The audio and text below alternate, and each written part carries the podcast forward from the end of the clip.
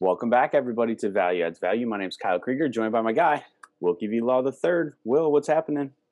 Not a lot, man. Excited to have the feel rested. Yeah. You know, this is a break that I can honestly say that I've shut everything out. I haven't answered an email. I haven't checked a, a message board for anything. I haven't done any of my doctoral studies. Uh, I took a break from everything for two whole weeks, and it feels amazing to be able to have the Mhm. clarity of mind, to be able to, you know, really re-engage things the proper way. I feel. Mm, that's a, that's a great So- way to say it. So, we are recording this on New Year's Eve. It is officially the last day of 2020. Last day of 2020. I, I I'm I'm hoping that somehow magically tomorrow it'll be like Groundhog Day where we'll wake up and and it'll be like 2020 never happened. But uh it's been great. We are we're pumped though because we've been talking on the podcast the last few weeks and Wilkie and I in our private conversations that we've had this sort of real desire to start to see the big picture because it's never something that that I've been really interested in is to see the big picture of education because I always associated that with administration and decision makers. But we are pumped to have our friends Jen Newton and Mira Williams to come back on the podcast to talk about their experience this fall of being teacher uh, professors in the teacher prep space and all that jazz. So, ladies, thanks for joining us early this morning. Thanks for having us. It's good to see you both. It's good, to, see, you. So, I mean, if you don't mind, do you want to just kind of give everybody an update from, you know, of kind of what the fall looked like for both of you? We decided we talked sometime late summer, so let's just give kind of an update for our listeners as to what your what your falls have been like. Go ahead, Jen. Mine was um, pretty, we had vastly different experiences. So I'll go first because mine was pretty structured. So my university started out as um, with the whole semester remote. So I knew going in that I was preparing for my courses to be uh, remote and that my students would not have field experiences. Um, and so there was a pretty pretty big shift in the way that we were approaching it but it was it was set. It was going to be structured that way from the entire semester. So um, I, it was a pretty big learning curve in terms of thinking about how to structure it. I had 32 students undergrads in a section in a three hour block. So thinking about like what's the attention span? How long can we um, you know be so i broke them into three groups and we met for an hour a piece and we did a lot of like individual meetings and small group meetings. Was just a lot of that but the students in general um, just it was hard. It was just really hard. They were mostly here um, in town and on campus and there we were ravaged by covid throughout the fall. Um, we had lots and lots of extended illnesses uh, family illnesses lots of you know competing responsibilities. So it was an incredibly difficult semester um, and then also the students didn't have my students who i'm just talking about my undergrads. My graduate students were a whole other kind of complexity um, but my undergrads were not assigned mentor teachers and so their field experience was all um, videos and sort of inci- it was it was just incredibly hard. And so that was challenging for the students because like we were saying a lot of our favorite things about teaching uh, weren't happening right? So they were in class and they were doing homework but they weren't having any experiences with students. They weren't actually teaching lessons. They weren't getting those hands-on opportunities. So that was really a test of of um, all of our kind of commitments and um, creativity. Mira's experience on the other hand. Yeah, mine was a little different. Um, as you were sitting uh, talking, Jen, I was thinking I felt like I was kind of a ping pong ball, right? Like we were just like everywhere because we we opened. So um, I had my first class, um, actually both of my classes, um, in person. I had my like N95 masks they supplied us with, our face shield. They had plexiglass. Um, I could barely breathe. we had, um, you know, to spray down the classroom. Students come in. I had not enough seats for students. Um, like even thinking back to it right now, I'm like getting anxious again um, because it was it was scary um, and the students also i think um, i had a couple students come to me or write to me after class and say i'm really sorry but i don't i don't know anything you said. Like i i don't remember anything during class because i couldn't pay attention because i was too nervous about how close i was sitting to the next person or whatever i was doing. So we did that for a week. We were shut down um, i think it was actually a little bit less than a week into the semester um, because our covid numbers just skyrocketed um, and then we took, I think it was about a month off um, to move to virtual. And then some professors started going back in person, and then some stayed virtual. I um, luckily um, was given the opportunity to stay virtual, um, which again, like Jen was saying, has some pros and cons, right? I felt safer, my students felt safer. Um, it was a really quick pivot of, oh, let me change my syllabus, let me change my activities, let me change how I'm going to do, you know, this group work. Um, I need to change a couple projects because we can no longer do what I had planned. Um, so it, it was just, it was really interesting. And I think um, for my students that were sophomores and juniors that I was having for the very first time in my program, I usually have students multiple times throughout the program. Um, it was particularly challenging because they didn't really know me. Um, I didn't know them. It's hard to get to know a black screen. Um, so yeah, it's it's been interesting. It's been really interesting and challenging. You know, I think about that um, what you're saying because I had I'm a mentor this year, and my mentee and I were talking, and I shared with him. I said, "This is probably the worst year for a first year teacher," mm-hmm. um, and he's he's been for the entire first semester. He, he was completely virtual, um, and so you can imagine the the the the, the stress and the anxiety that comes with being first year teacher, trying to get your footing and you're virtual. So now you're having to learn your students without being able to to connect with them really. Um, and it, it's kind of interesting. And, and I guess from your standpoint, looking at in the teacher prep space, how can we prepare teachers for that? Like how, how, what could that look like? Like i don't like i'm just like I say I, I was just i told him i said you know you're the most courageous guy on the planet because i don't think i would have opted to be in the teaching space during the middle in the middle of a pandemic as a first year teacher because it, the first year is your most difficult period. And then when you compound it with the fact that now you're having to navigate a space that no one else has done you know even experienced teachers were flopping you know, with the virtuals. So how, how can we get teachers, you know, those those first year teachers, those pre-service teachers in the in the right mindset for what we're you know for what's going on? Yeah.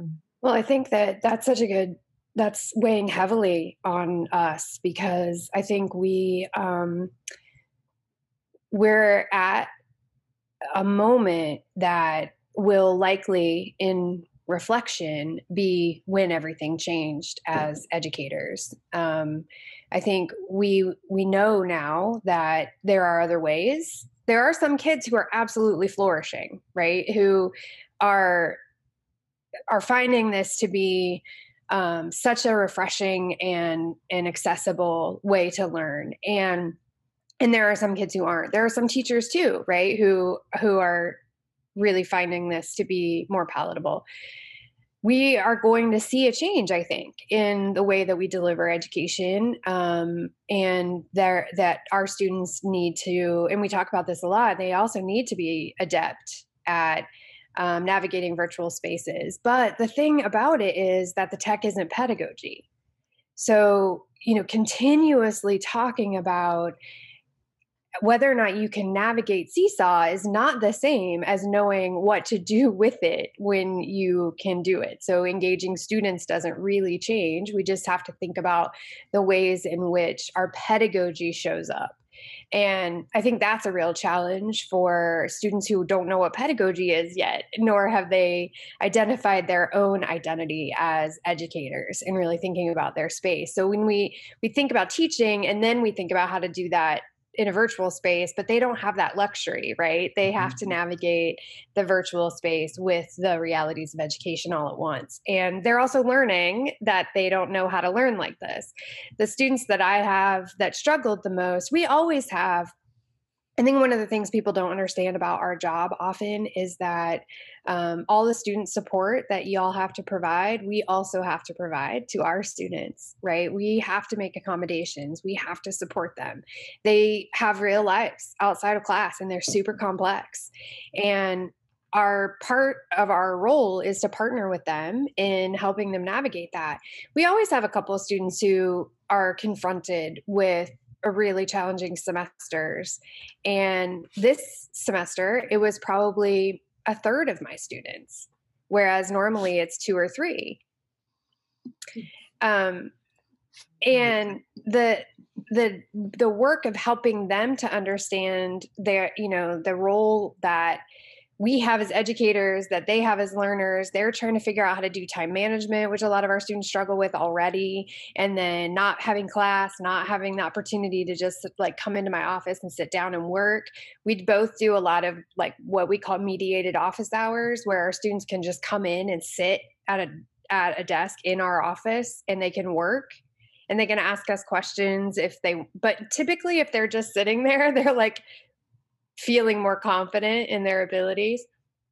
So all of those things are all happening at once, right? They're learning about themselves as learners and then thinking about how to teach like this. And I think it's really complicated. I think Mira and I both had a lot of really hard conversations with students who are like, I don't know if I want to do this. And I think educating is going to look a lot different. I think um, I th- I'm worried. I guess I'll just say that. I'm worried. Well, I think, sorry, go ahead. Oh, I was just going to say when that point of technology and pedagogy, like I have 10 years of experience and I'm having a hard time finding the right pedagogy for the technology, especially because, you know, my school is doing no, you know, we were hybrid. Now we're all virtual, at least for the time being, but it's like a, you have 20 minutes a day for a video and then maybe another 15 to 20 minutes for an assignment. And when I have my kids live, I only have my kids live twice a week for 30 minutes.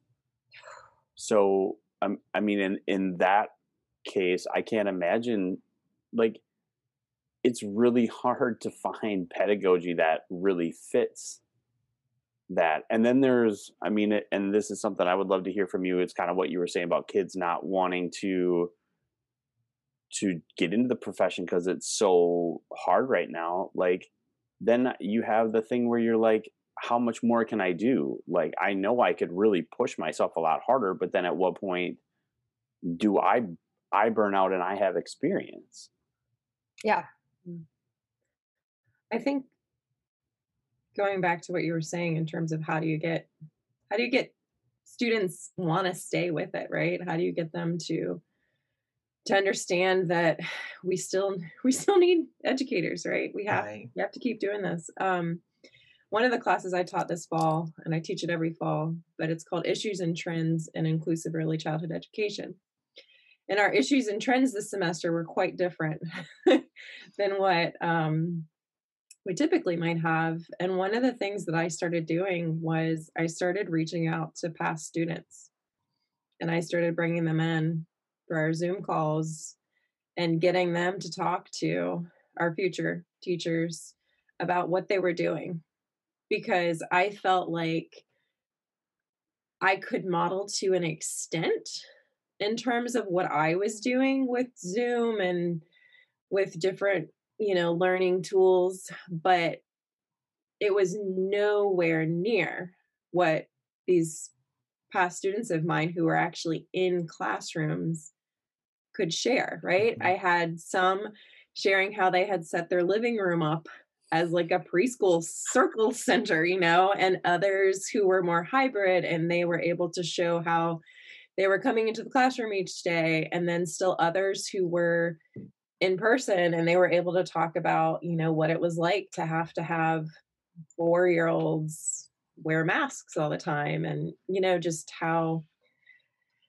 how everything's changed. So I found that to be one way that I kind of I don't know, got my students to to buy in a little bit, I guess. Like, look, there's people doing this. You can do this. Um yes, it looks different, but here's all of these different ways that they are making it happen. I I would love to come back to the point you made Mira about the student who sent you an email after class and was like, "I'm sorry, but I have no idea what you talked about because of that feeling of anxiety. So mm. with that, I mean, because Will has been, I, I have not been, I've not taught on campus one day all year. There mm. were teachers that were hybrid until Thanksgiving, but my school decided to do one one teacher from each content area would be the the strictly virtual teacher so that was me but i know from the anxiety perspective like i took the virtual position because i'm like i've got a wedding coming up in two months. And i and all i could think about was it's going to be the last week of october and that cough is going to come to me. And then we're going to have to cancel our wedding. And and for me that that's just one example of what anxiety looks like. And we know our we know our k to 12 kids have anxiety like that but what is you know what has it been like for those students either that have been on campus with you or just generally those college students what what does some of the anxiety look like for them it's so hard and and mira's students some of them have been in the field mm-hmm. so even though they're not going to class they have been in classrooms mm-hmm. if the schools are open um, and allowing it we are my dean was like absolutely no early field. So we had um, student teachers, which we call professional interns, in classrooms if the classrooms were meeting um, in our region. Well, I live in a very rural part of Southeast Ohio, and so we have um, erred on the side of caution. I think we don't have very many beds, um, so we have tried to keep our students out of it. But the the number amongst the students has been very high because they live together, they eat together, they sleep together, they, you know, that I mean, they're always together. So um, they have been that has been really challenging to navigate their and you know much to everyone's chagrin they get sick it, this idea that if you're young and healthy is just not accurate they get very sick and i had two students out of my 32 who were hospitalized this fall. So, you know, it, it, this is this isn't sort of flippant for the for our students either. Um, so the anxieties have been really high, and I think as we enter into the spring, I think about how the trauma that we've all collectively experienced and then how they i know they want to be in the field and i know they need to be in classrooms but i know that's also going to be an additional stress for them in thinking about how to navigate this. We're pretty low on the list of the vaccine schedule. So um, i'm just not sure how this is going, going to look this spring. I think the anxieties are probably a lot more amplified than they were in the fall because in the fall i think we were under the impression that they'd bounce back you know and be like a bad cold. Um, and that's not the experiences that many of them have had so. Yeah. And i think also for me it's been really interesting because i've always been right about individualized instruction even at the the college level. I've never in my life felt like i needed as much individualized instruction this semester. like it's just been, and I think a lot of it comes down to what the anxieties of students are, right? So I have some students, like the one I mentioned, that are so nervous about being around people that they can't even focus, right? But then I also have another set of students that are super anxious because they're worried about taking a teaching job without having classroom experience, right? So, what I found really, really interesting was I had this group of students that they wanted to be in the classroom, they wanted to be in person.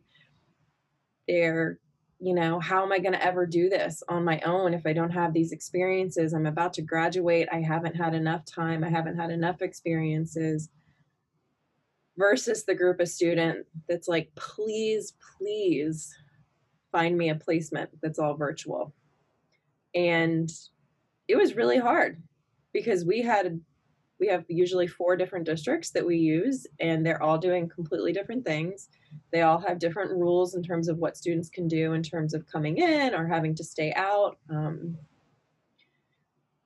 so i don't know. It's just been super interesting to me that anxiety about not having enough time in the classroom is so real. Yeah. We Yeah. lost Will. Oh, I, I think he'll come back. Okay. Oh, he he just said the power surged at his house and something kicked him off his computer, so he'll be back. But Okay. I mean, I and I, I mean, I feel like anxiety, and there are, and I will say where I live in in Minnesota and around, you know, where I grew up in Wisconsin, there's a healthy population of people that are totally averse to anything COVID related. They are not.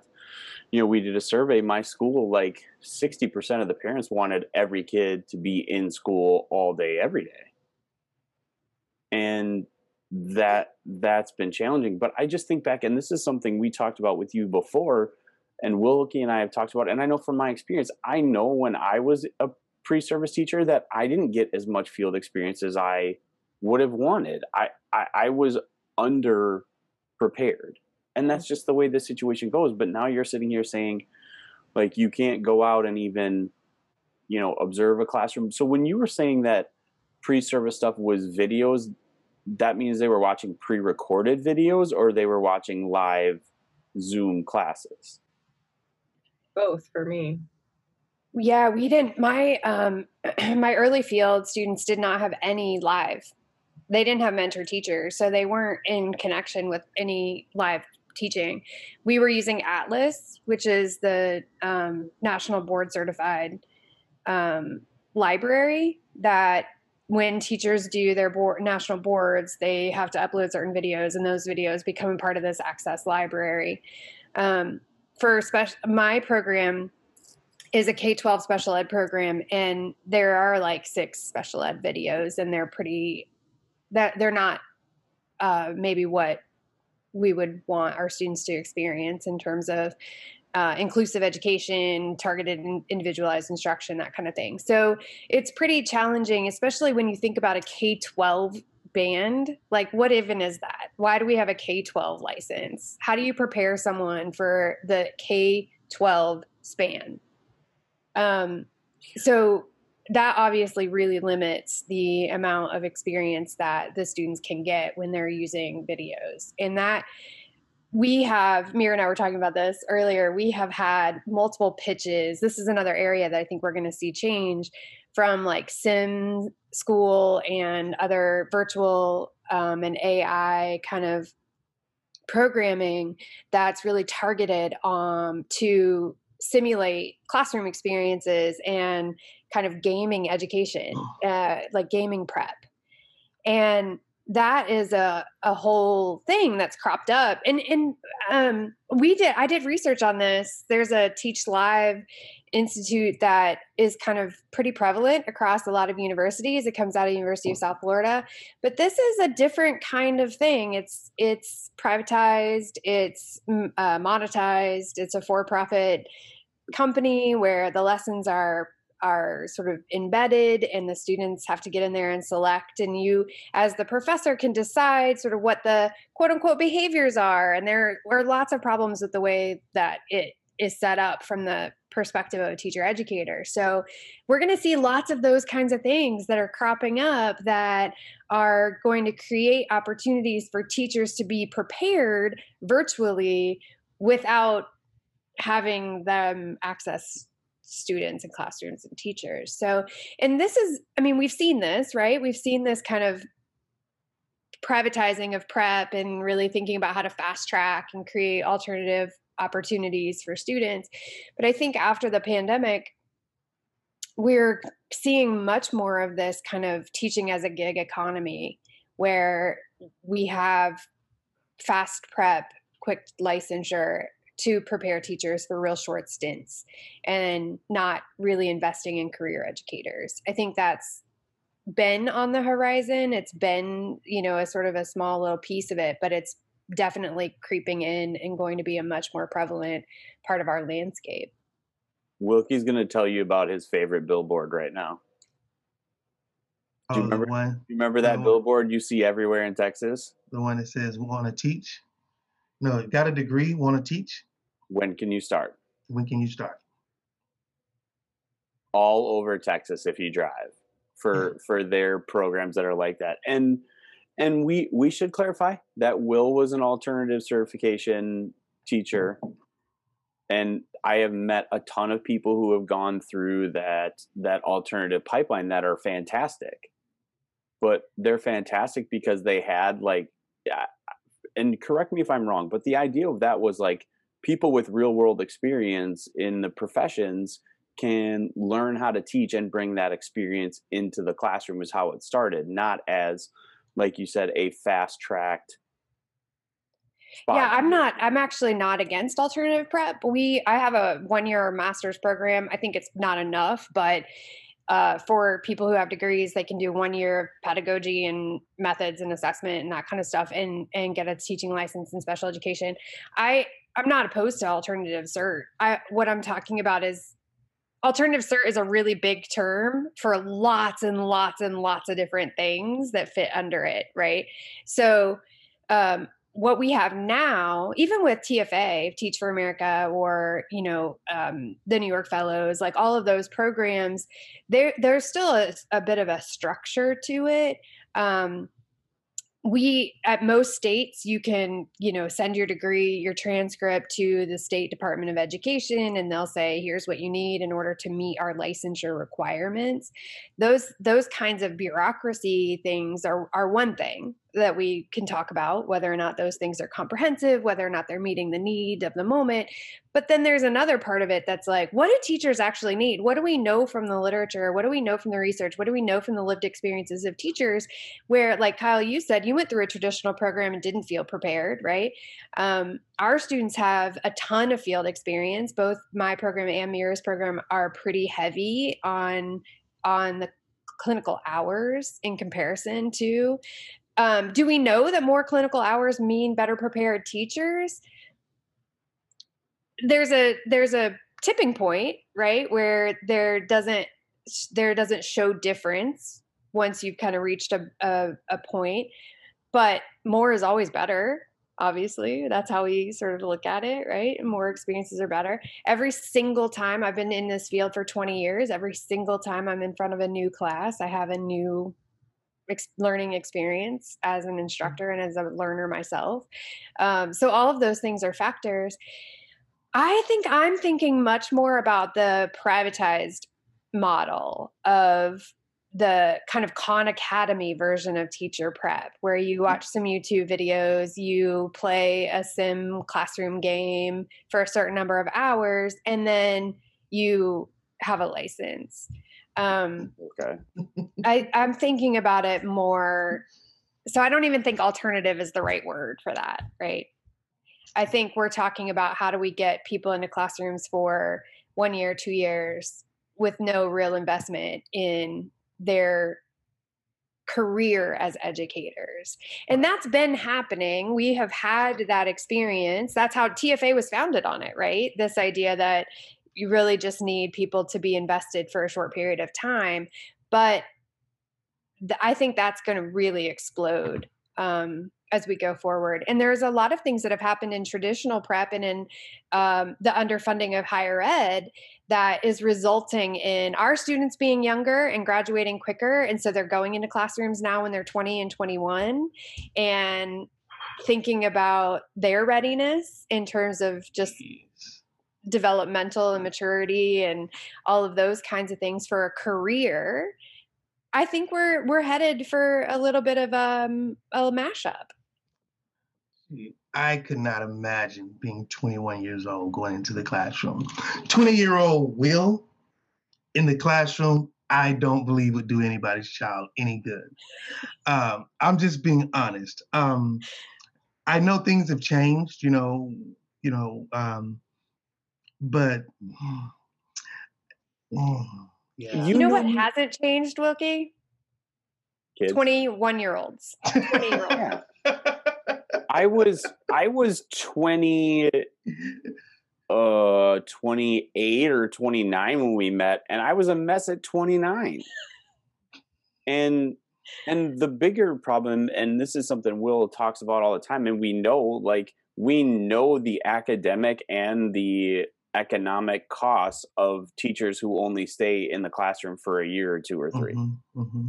It's dev- it's devastating, and honestly, that's like the genesis of where our whole podcast and our whole organization started. Was like, how do we get teachers, new teachers, past that third year to to stay in the profession? And the other thing that I would want to ask you too, from from this perspective, maybe we talked about it last time, but to me, it feels like being a career teacher like the job you do is just teach in the classroom. Like when i was growing up i had a lot of my teachers taught my parents.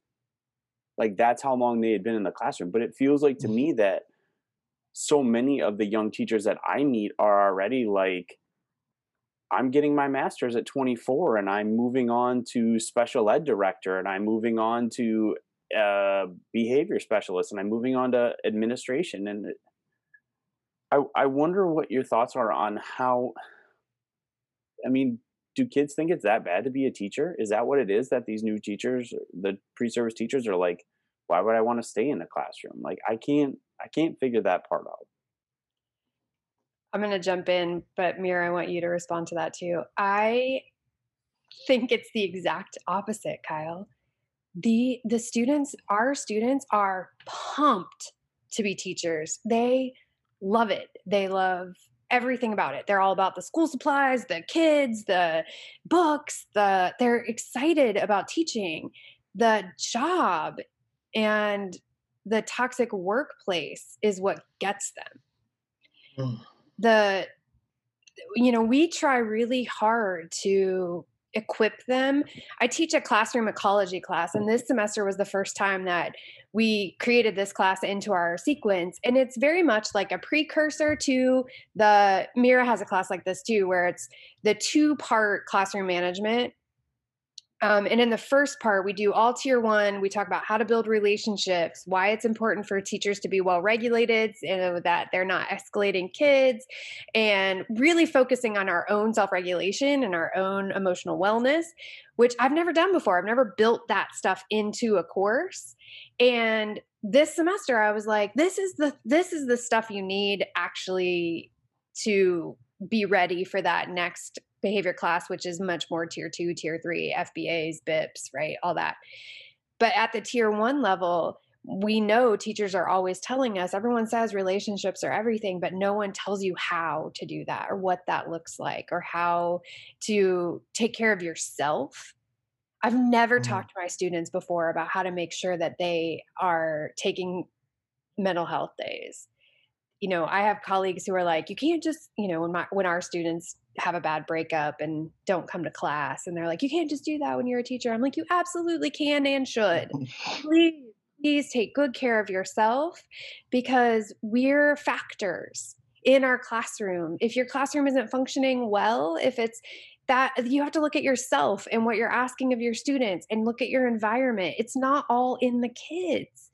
And all of those pieces are me trying to shore them up for the workplace because we don't talk about that enough in schools, right? We're not telling teachers in schools how to take good care of themselves and how to create community that is responsive to each other.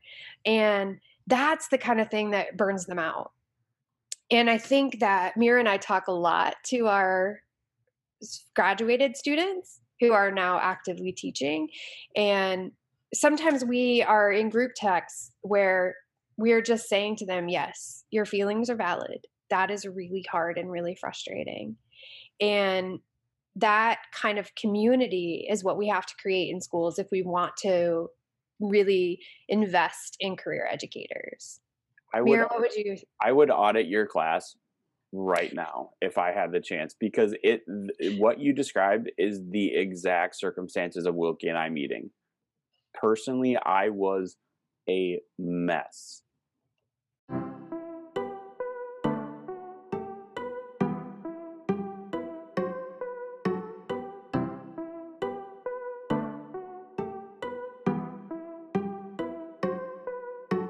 Welcome back to the Value Adds Value podcast with Kyle Krieger and Wilkie Long, where we are sharing inspiring stories of educators just like yourself, helping you to develop your craft and sharpen your tools to become the teacher your students deserve. This is the Value Adds Value podcast. Let's jump into this next episode.